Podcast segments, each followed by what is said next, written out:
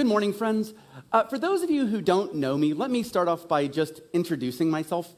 My name is Chris Roberts, and I work with the students here at the venues most of the time. And I also teach at a local high school where I'm a teacher and a debate coach. And one of the things that working with students all of the time teaches me very deeply is just how uncool I am. Let, let, me give you an example from just a couple of weeks ago, right before school was getting ready to release. The debate team that I coach was getting ready to go to nationals, and one of my students asked if they could go talk to my assistant coach to do some work on a specific piece that they were going to be performing. Now, my assistant coach was unavailable that day, they were out of town, and so they said, Hey, Mr. Roberts, is it okay if we go see her? And I said, Unfortunately, she's not available today. She's out of pocket at the moment. Now, for those of you like myself who are over 40, let me explain what people who are under 20 find really cringy about that. You see, in my world, out of pocket means they're out of town. They're just not available. But for a lot of people who are under 20, the phrase out of pocket means they've gone crazy. They are off their rocker. So let me just officially say that today, Philip is out of town. he is not out of pocket, or at least that's the official venue's position. But you know, over the last several weeks, as Philip has been teaching about summer vacation, there have been a lot of discussions about the ways that we maybe perceive different vacations and uh, the different ways that we walk through those different processes.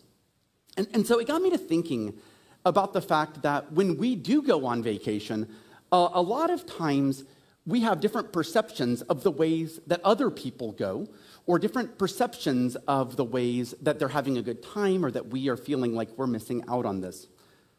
But it's not just summer vacations, right? We have different perceptions a lot of times about things that don't seem to matter much. I mean, every three or four months, something comes up on the internet and there becomes a big debate around it, right?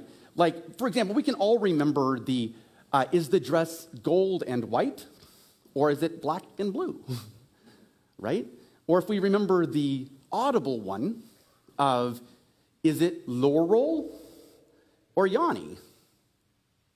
And you know, those types of slight misunderstandings don't really matter, right? They're kind of fun little discussions to have that even Google can't figure out the actual answer to. And sometimes there's even this process called the Mandela effect, where we seem to misremember things and have arguments about those over an adult beverage or a cup of coffee, right? For example, did Curious George have a tail? How many of you are confident that he did? Raise your hand. A couple of y'all? Yeah. How many of you are confident that he did not? How many of you have no idea whatsoever? Fair enough. And you know, this is great fodder for a quick discussion over lunch. Did Curious George really have a tail? Well, you could Google it, but rather than having you do that right this second, I'll go ahead and tell you the answer is he did not have a tail at all. But somehow or another, we misremember that. And sometimes those differences, they're so small, you know, it doesn't really matter. It's not something to end a friendship over. It's nothing to really get angry about. It's just a minor difference about the way that, you know, we seem to remember something. But sometimes, sometimes the differences that we have are so gigantic that they do make a big difference to us, right? Sometimes they make a big difference in the way that we perceive ourselves. Sometimes they make a big difference in the way that we perceive other people around us. So this morning, I want to spend just a few minutes talking about the ways that we perceive ourselves and others based on the pictures that we show the world of ourselves. The pictures that sometimes we show of our vacations when they're spectacular, and sometimes the pictures that we choose not to show because sometimes they aren't as flattering as maybe we'd like. And maybe figure out if there's a way, maybe there's a way in between those. A way where we can be honest, where we can walk in love through the process, and where we can actually live together, affirming each other. You know, there's a story in the Christian Bible that we're going to spend some time looking at this morning. And it's a picture that I think might be very helpful to look at, but not just because of what was being said, but by both the person who took the picture and the people who were in the picture at the time. And my guess is that you might find yourself in bits and pieces in each one of those places this morning. The basic story is this, and it's a story that you may have heard bits and pieces of in the past. It's the story about what happened just after the death of Jesus, okay? And it's honestly, if you were alive at that time, it would have been a pretty terrible few days if you were a follower of the truth, if you were a follower of the way, if you were a follower of Jesus. It's been a terrible day because they don't have the 2,000 years of history that we do, to where Easter is often a big celebration for us. I think there's something to be said about the ways that they felt at that time, the ways that we feel today when other people are celebrating, and sometimes it's hard for us when other people celebrate. You know, it might be the story for a lot of us of COVID of the last couple of years, when we see our coworkers doing wonderful things and they can't happen for us. And the hope is that sometime down the line, we can look back at this time and find positives.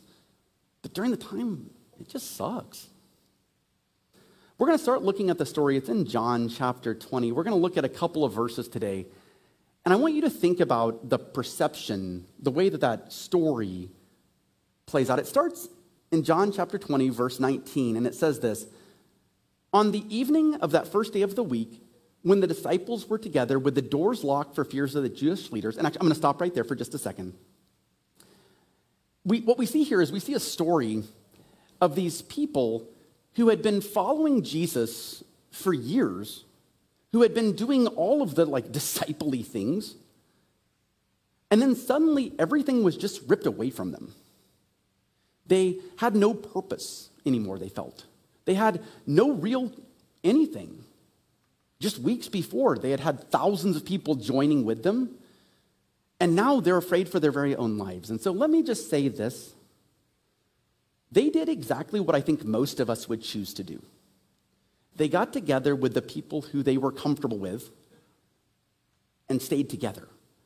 And let me just say, if you're in a place right now where you're really hurting, I, I want you to know that that's okay, right? That it's, it's okay if you're in a space where you're just, it feels like there's so much. Sometimes it's okay to put yourself together around just those who you know are going to be safe. You don't have to fight the battle the whole time. You can be together with people who love you. The best things that we can do sometimes when the world is just closing in on us is just take care of ourselves.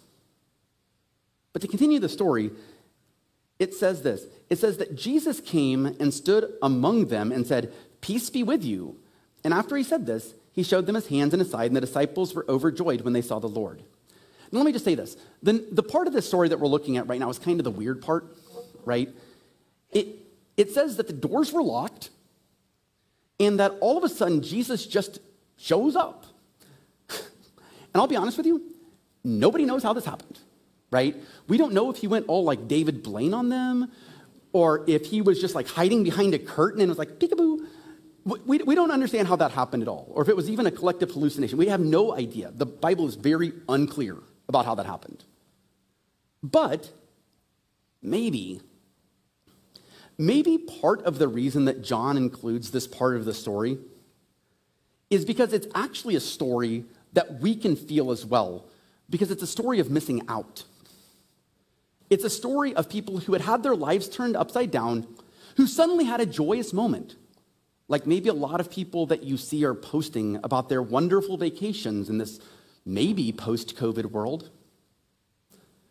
Because here's the thing one of the people who was probably feeling the most devastated about the whole process isn't there. He missed out on the show. And when this guy, Thomas, does show up, he's completely devastated. The next verse says it this way it says, But Thomas, sometimes called the twin, which, by the way, if you're a twin and that's your nickname, I'm very sorry, who was one of the twelve, was not with them until Jesus came. The other disciples told him, We saw the master, but he said, Look, unless I see the nail holes in his hands, put my fingers in the nail hole, and stick my hand in his side, I'm not going to believe it. You know, this summer, there's a really decent chance that there are several of us in this room who might find ourselves in Thomas's shoes. Our coworkers, our friends, our family are posting great pictures of themselves as they're in the city or at the beach or doing wonderfully fun things.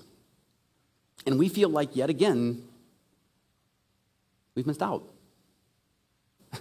I'll be honest with you, my wife Morgan and I just experienced this. A couple of weeks ago, we were supposed to go to Sweden, which is on our bucket list of places to go. But about a week before we were supposed to leave, COVID hit our household. And so we had to cancel our trip.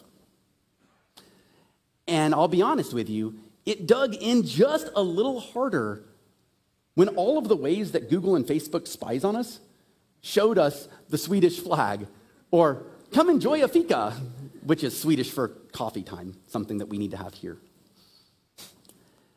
I just want to let you know that if that's where you are this morning, if you're in a place where you're looking out and you're just devastated that you're not getting to do the things that you thought would happen while your friends are, there are people here who can love you and who can hold you.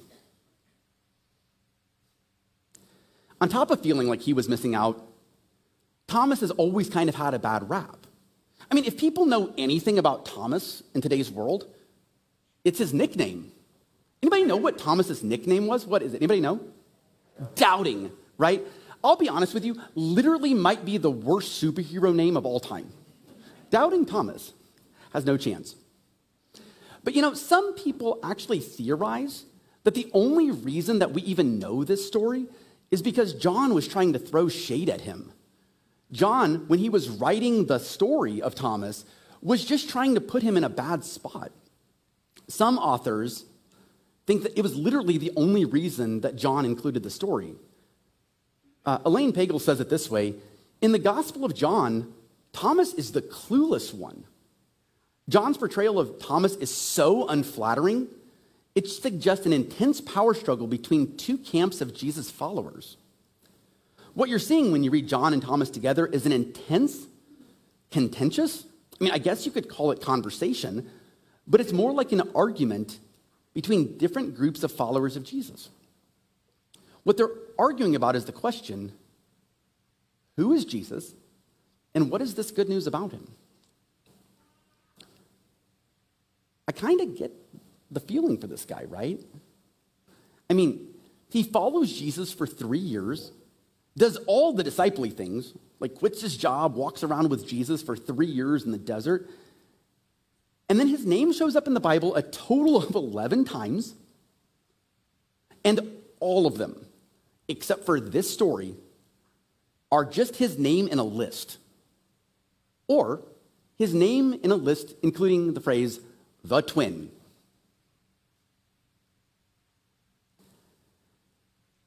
But maybe let me look at a different picture of this, right? We can feel ourselves in Thomas sometimes, the person who's missing out on it. But I think there's a different way to look at this picture. And maybe it's the place that feels, for me, like the place that I feel the most often. Because the story for me is often not that I'm Thomas, not that I'm the one who's missing out. But if I'm going to be really honest with you, I feel like a lot of the times I'm John. I'm the one who sees people stuck in their ways, in ways that I don't think anymore and I just can't figure out for the life of me why they can't see what I see. I can't figure out for the life of me why the bell that's been rung that can't be unrung in my belief system hasn't been rung in their world. One of the stories that we hear here a lot at the venues, especially for people who have been here a while, and especially if you grew up like I did in a very Southern Baptist or evangelical home, is that we might look at the people who still are in the same space and not understand how they're still stuck in some of the same dogma, still stuck in some of the rules and regulations, still not doing some of the things that we feel like, look how far advanced that I am. You know, sometimes we beat ourselves up about that as well. We think things like, how could I have believed X or Y? How dare I have taught my students or my children about blank?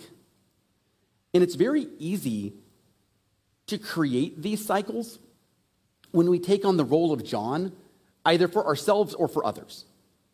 And we start to beat them up.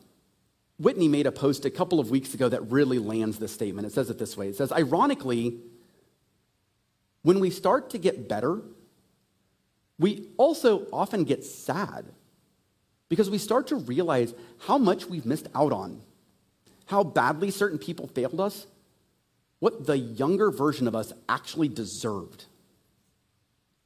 Healing involves healthy grieving. There's no way around it.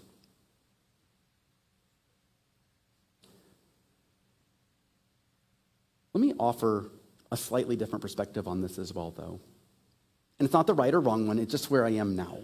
But maybe the reason that you did those things in the past that maybe you have to grieve about a little bit is because, of course, you did. One of the hardest stages of grief is often acceptance.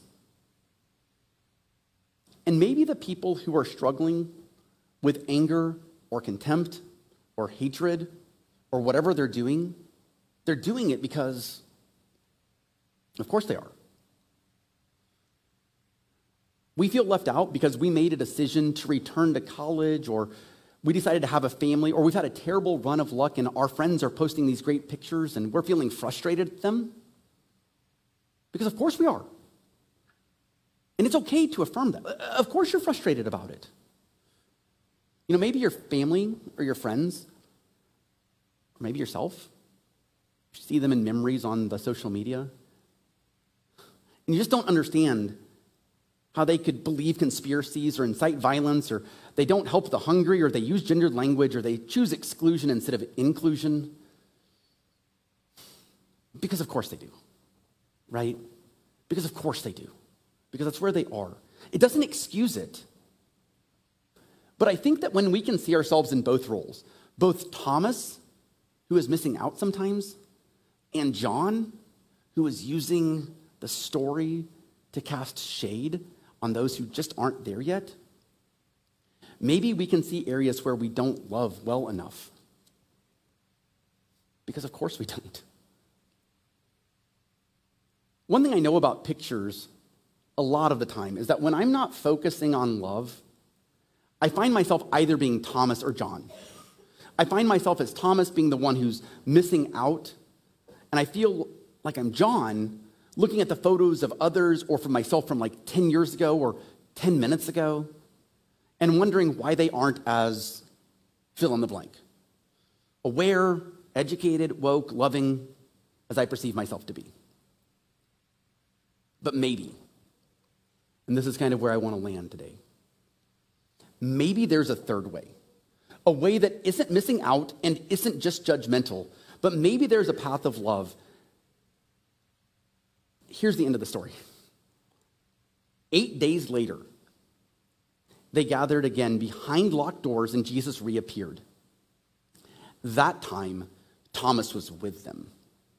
And Jesus said, May each one of you be at peace. And he drew close to Thomas. there's one other picture that I want to show you in this story. It's a picture of Jesus and it's a picture of love. It's a picture of us when we choose to live a life that is driven by love. I want you to notice that even though it doesn't say that Thomas had changed his beliefs, so they let him in, even though John may have been clowning Thomas, they decided to include him. They didn't say, get lost. They said, come in. One of the things that I love about the venues is our value of inclusion and affirmation. You don't have to believe the same things that we do to belong here at the venues. You don't have to agree with us or sing our songs or even know what you believe. The first thing that is clear is that you are welcomed here. You are affirmed here. You are included here. Your voice matters here. You can lead here. You can serve here. You can be fully welcomed as just the person who you are right now and with the person who you love right now.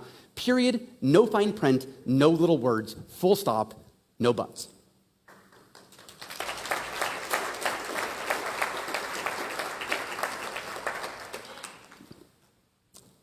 And maybe it's beyond just mental acceptance.